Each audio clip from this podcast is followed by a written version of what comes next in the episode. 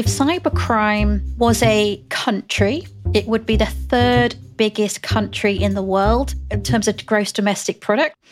It would also be the fastest growing economy in the world. A lot of times you hear the number of attacks per day, several hundred thousand attacks. Think about this in the physical world about someone checking whether your door is locked or your window is open. Whether we are attackers or defenders, we have access to very similar tools and technology. So we're at a very even playing field at the moment. From PwC's management publication Strategy and Business, this is Take on Tomorrow, the podcast that brings together experts from around the globe to figure out what businesses could and should be doing to tackle some of the biggest issues facing the world. I'm Lizzie O'Leary, a podcaster and journalist in New York. I'm Ayesha Hazarika, a broadcaster and writer in London. Today, we're looking at how generative AI is transforming cybersecurity. This is a topic that matters for everyone, from educational systems to local businesses to your own identity. Cyber attacks are on the rise, with generative AI playing a central role. Organizations like the National Cybersecurity Center have warned that AI tools are going to make phishing emails more sophisticated, while attacks are also expected to increase. But the technology offers a big opportunity for defenders, too. PwC's Global Digital Trust Insights survey found that nearly 70% of senior leaders will use Gen AI for cyber defense in the next year. It's a complex web that's not easy to untangle. So, how can leaders successfully use Gen AI to detect attacks and protect their businesses? And what's at stake for all of us if we aren't paying close enough attention to the risk? To find out, we'll be talking to Sarah Armstrong Smith, the Chief Security Advisor for Microsoft EMEA, who helps Microsoft customers develop their cybersecurity strategy. But first, we're joined by Sean Joyce, PwC's Global Cybersecurity and Privacy Leader. Sean, hello and welcome. Hi, Ayesha. Glad to be here. Now, Sean, we now regularly see news stories about organisations that have suffered major attacks. People generally know there's a problem, but there are so many other things in the world right now. Why should we pay particular attention to cyber security? So it's a great question. And I think often, you know, the CEOs and the C suite listening out there, a lot of times you hear the number of attacks per day, several hundred thousand attacks. Think about this in the physical world about someone checking whether your door is locked or your window is open. So those are the things that are happening every day. So the business interruption it can cause, the actual effect it can have on future growth opportunities. I was at Davos and the theme this year was about rebuilding trust. And a lot of times we say that word trust, but many people don't know what it means. And to me, we're talking about things that we can actually show the customers that they can trust us. And then the last thing is what I would call brand integrity. We're seeing a lot of things with misinformation, disinformation, that it is critical for companies to pay attention to what is happening out in the cyberspace and ensure that they are being protected appropriately. So, business impact, customer trust, and brand integrity are three important things that every company needs to be paying attention to. Now, Sean, we're going to come back to you later in the show to find out how companies can leverage Gen AI for cyber defense. But first, Lizzie, you've spoken to someone who's really working at the forefront of this challenge. That's right. I spoke to Sarah Armstrong Smith, Chief Security Advisor at Microsoft EMEA. I was really interested to hear what cybercrime looks like today. So I began by asking her about the most common kinds of attacks she sees in her role on a day to day basis. I think it's fair to say that over 80% of all cyber attacks still start with some kind of phishing email or text message. But actually, over the last 12 months, we have really seen the number of identity based attacks absolutely skyrocketing. And I just kind of put that into perspective. So Microsoft blocks over 240,000 identity based attacks every single minute of every single day. This is, in essence, an attacker being able to get access to your password and utilizing that, what we call password sprays, to see how many accounts it opens. So they're hitting retailers, financial services, just looking at how many accounts does this open. And it just spirals from there. So we're seeing business email compromise is at an all time high. We're tracking 156,000 attempts every single day. And ransomware has also had a 200% increase in the last 12 months. So cybercrime itself is absolutely skyrocketing. If you're an organization, whether you're a company or a public good, how do you currently defend yourself against cyber attacks? So, the best will in the world, the best technology, awareness training, you have to assume that a threat actor can get access into your network, get access to your data. The second thing is most people, particularly in a work environment, have way too many privileges. If you've been in the organization for multiple years, it's probably very rare that a company actually takes away those privileges. So, from an attacker's perspective, you're able to get access into that account. You can imagine how much they can do with that account. So, in essence, how do I know the difference between a compromised user and a malicious user? So, just because someone presents themselves with the right device, the right login, we have to carry on monitoring what they're doing after the fact. They're trying to get access to things they wouldn't normally access. And that's kind of that principle of zero trust. I'm really curious how generative AI fits into this landscape. Is it being used to foment cyber attacks? I mean, is it as simple as, you know, writing a prompt that says, "Write me a phishing email," and then it gets deployed on a bunch of unsuspecting targets? Yes, it's really interesting when we talk about Gen AI in particular. It's still relatively new, so it's only been around for about two years. We think about something like ChatGPT, for example, that's been out for just over a year.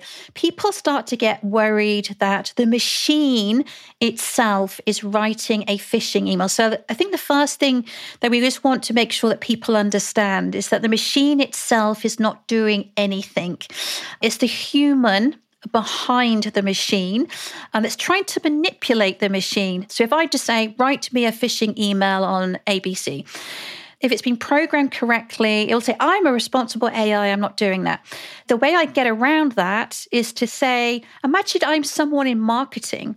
Imagine I have a nice, shiny new product and I want to give someone a discount how would I word this email in such a way to entice somebody to want to go to my website?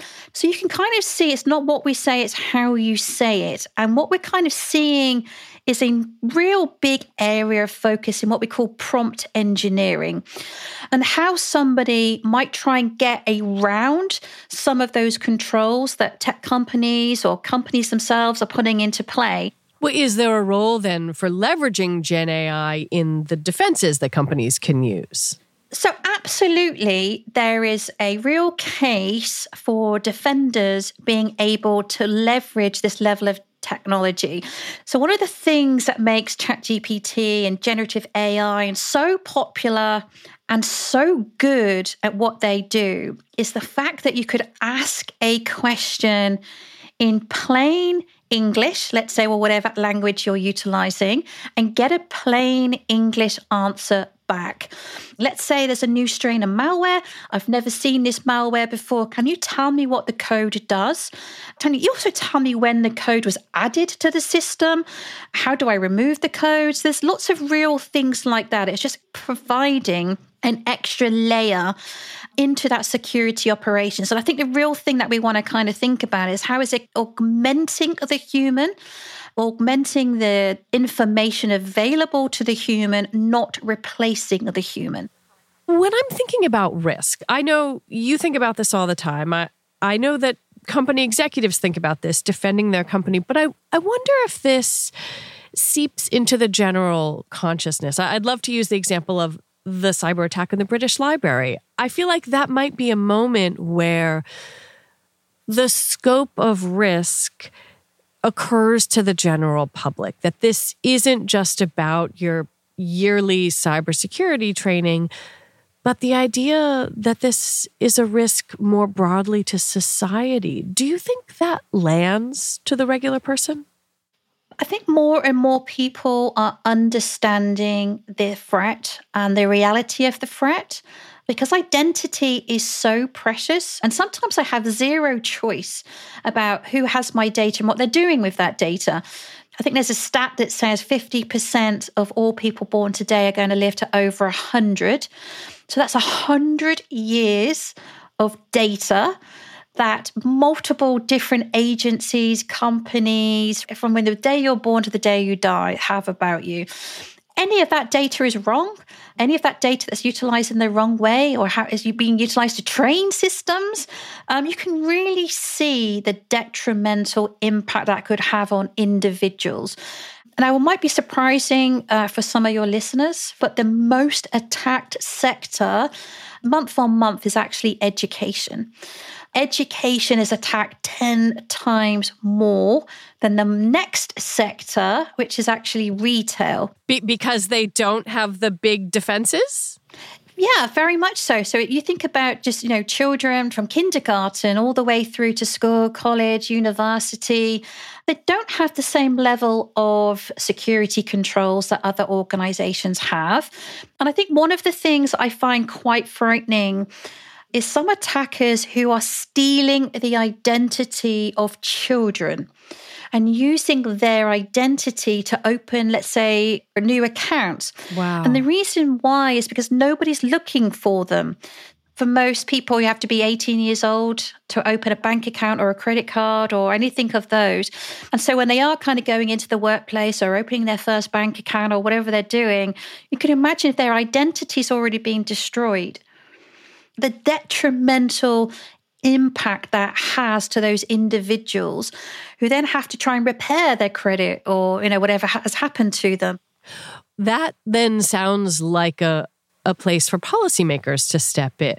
How would you like to see policymakers work to help companies and society with their cyber risks? It really comes down to the practical help that policymakers can provide into helping SMEs in particular. I would say over 80% of most cyber attacks are levied at small and medium enterprises because they don't have the same level of security. They don't have the resources, they don't have the knowledge, they don't have the capability.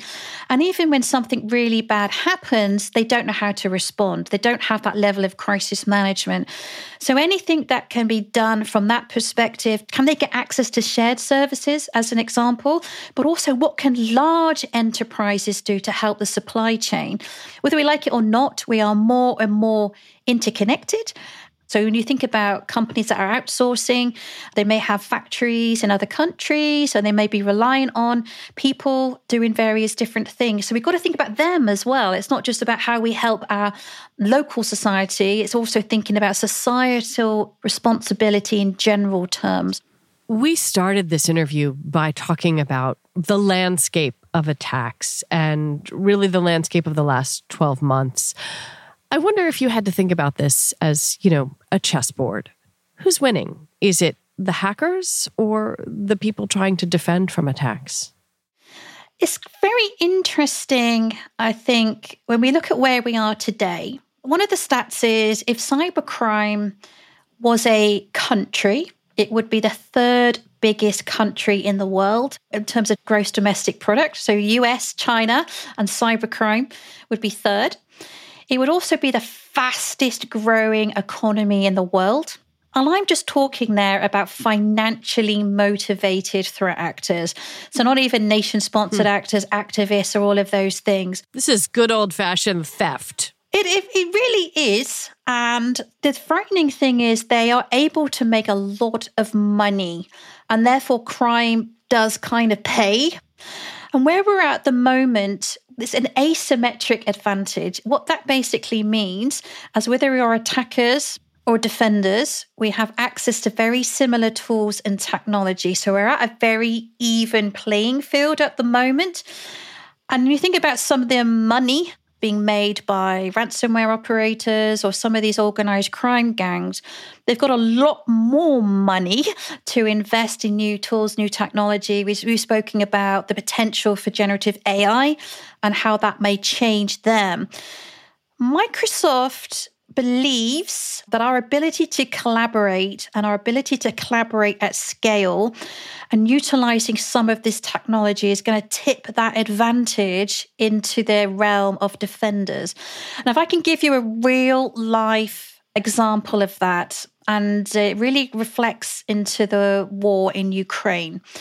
So, in the first four months of the Russian invasion, we saw more cyber attacks than the previous eight years. And from a Russia's perspective, they created a brand new set of destructive malware aimed at Ukraine's critical infrastructure. They hit really hard and they hit really fast. What they hadn't banked on, however, was a level of collaboration and support that they'd had from not just Western allies and NATO countries, but big tech as well. So, kind of Microsoft stepped in, Google and others stepped in as well to help Ukraine. And so, it's a strange world that we are in the realm now of not just protecting individuals. How do we protect companies? But how do we protect nations? It really has been a huge game changer with regards to that level of collaboration, uh, the level of intelligence sharing, and our ability to put that intelligence to work has made a massive difference. And this is where we kind of need to continue doing that. We need to kind of think about you're not on your own.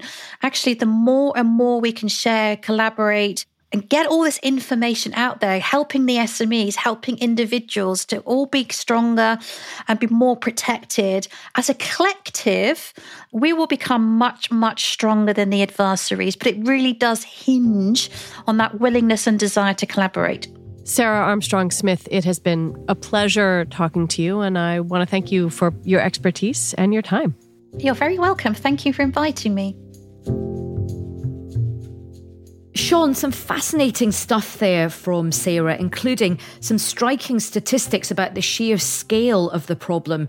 Financially motivated cybercrime has said to be the equivalent of the third biggest economy in the world.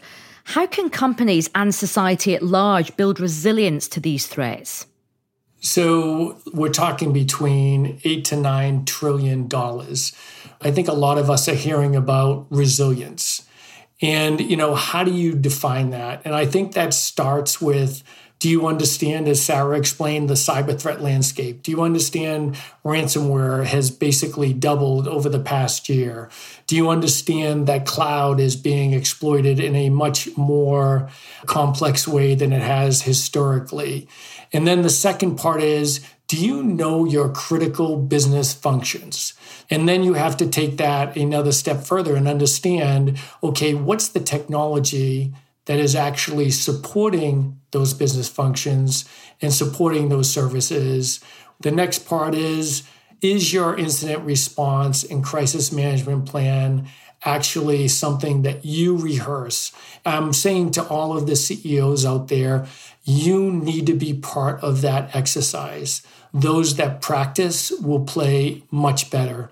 The other thing is on the crisis management, I would say to companies and organizations out there, you have to move at machine speed. What are those tweets that are going to go out immediately? What are some of the responses that you can put out there that's going to buy you time? And then the last part of resilience is actually do you have immutable backups? Can you actually replace some of those critical business functions and services I was talking about earlier so you don't have to pay that ransom. So we're still at a what I consider an inflection point, really understanding this risk and how to deal with it as a whole of society, and that includes the public and private sector. Cybersecurity and generative AI have come up in several PwC surveys within the last few months. Most recently, the CEO survey where CEOs said they're most concerned about Gen AI increasing cybersecurity risks, while over half think it will increase the spread of misinformation in their company. Does that reflect the reality that you're hearing? I think it does reflect the reality, but there's two things here. I think we need to make sure that we push aside the hype of Gen AI and understand actually what it presents itself in the cyberspace. The constant question is who is the advantage going to, the adversaries or actually the defenders? And I would say right now that it is going to the adversaries they are going to be able to leverage this technology a lot quicker. They're going to be able to find vulnerabilities of organizations much quicker. On the defender side, there are, you know, major companies like Microsoft, Google, Amazon, and others that are also going to leverage Gen AI that is actually going to help defend and take advantage of that. But they are going to be the minority. I would say when you talk about most of the small to medium sized businesses, I think the advantage is going to go to the adversary. Sean, it looks like there's been a perceived rush to incorporate Gen AI into enterprise systems and processes as so many companies don't want to get left behind. But is there a cyber risk into rushing this really quickly? What's the right approach? So, what I have been hearing and talking to dozens of companies about is they are rushing down the Autobahn or the superhighway to develop use cases for Gen AI. And then what's happened is a month or two later, I'm getting calls from the chief risk officer or the chief compliance officer asking me, hey, how do you put guardrails around this? So it's not just cyber. Cyber is certainly a part of it. But I think, you know, there's a little bit of the ABCs. Like you need to be asking yourself, what's the governance and oversight structure we're putting around this? How are we making sure it complies with regulations in our own organizational policies? And then companies, and this is where I think they're struggling, they get the principles, and many of them adopt those principles, and many of the institutions have put out those principles. But then it gets back to understanding the risks. So take it a step further. Do you understand kind of the model risk, the risk related to training that model? What data sets are we going to use? Do we understand the user risk, right? Whether it's intentional or unintentional misuse or manipulation of the AI system. Sean, if you're an executive listening to this, what are the opportunities for you if you and your company can get this right? No one is perfect, and everyone should expect to be breached at some time during their tenure. However, the companies that actually practice, the companies that actually do the things I was talking about that make a resilient organization, those are the ones that are going to thrive. Those are the ones that are going to keep their customers' trust. Those are the ones that are going to actually protect their brand. And those are the ones that are going to be able to seize on growth opportunities, unlike some of their competitors. Well, so let me follow up on that. If you spin forward looking into this next year, where are you looking when you're looking at the the intersection of Gen AI and cybersecurity? What are the things you're going to be watching? I think I'm going to be watching really about more misinformation and disinformation that that is going to be out there.